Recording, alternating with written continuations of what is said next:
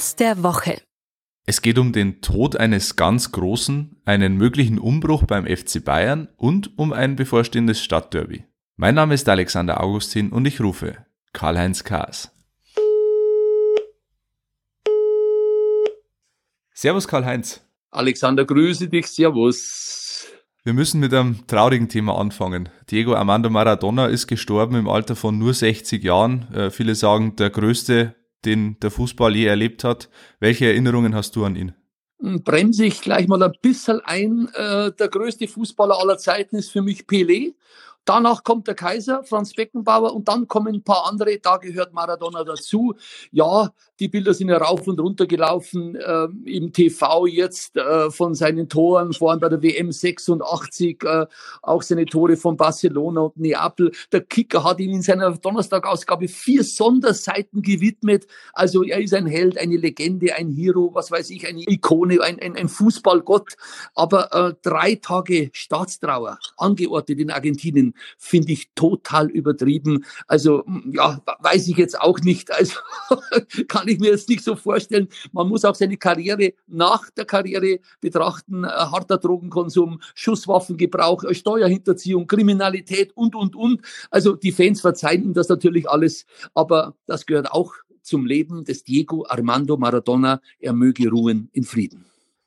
Schauen wir in die Gegenwart. Der FC Bayern hat in der Champions League wieder souverän gewonnen, aber intern gibt es so ein paar ja, was heißt Verwerfungen, aber ein paar Baustellen, an denen sie zu arbeiten haben. Ähm, Jerome Boateng wird wahrscheinlich der Vertrag nicht verlängert, David Alaba ist ja schon länger in der Schwebe. Ähm, da könnte es einen Umbruch in der Bayern-Abwehr geben. Wie, wie könnte die Abwehr denn in der nächsten Saison aussehen beim FC Bayern? Ja, ich sehe es nicht ganz so krass. Ich glaube, da gibt es eine Kehrtwendung. Also eins ist klar, im kommenden Jahr 2021 wird es keinen Megazugang geben, wie, wie Lukas Hernandez zum Beispiel für 80 Millionen. Die Bayern haben keine 20, keine 30, keine 40 Millionen. Es ist kein Geld da der Virus, das Virus hat's aufgefressen.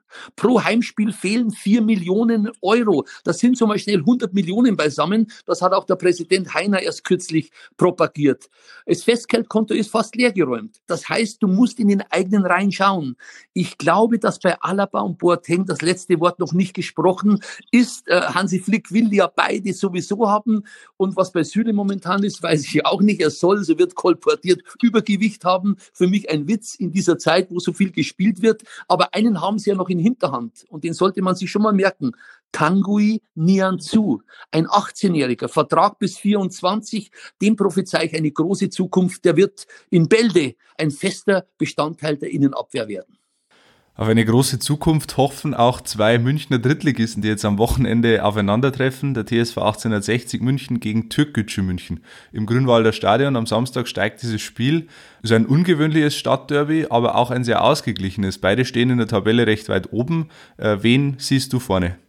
Ja, es geht um die zweite Macht in München. Ich erinnere an meinen Auftritt Cast der Woche, Folge 22 vom 24. September. Da habe ich Türkgücü als einen mega starken Aufsteiger präsentiert. Ich glaube nicht, dass die Löwen gewinnen. Äh, da gibt's jetzt Ärger mit meinen Freunden, meinen Spätzeln. Da sind ja alle, ja alle nicht, aber 80 Prozent sind blau. Ich habe heuer Türkgücü zweimal gesehen. Sie haben ein riesiges Potenzial. Bei denen ist der, der 19., 20., 21. Spieler nicht schlechter als der 8., 9., 10. Das ist wichtig. Bei den Löwen hm, sehe ich da nur 13, 14, 15, dann kommt ein Abfall. Also die Löwen werden mit einem Unentschieden zufrieden sein müssen, wenn überhaupt. Zurück zu dir, Alexander.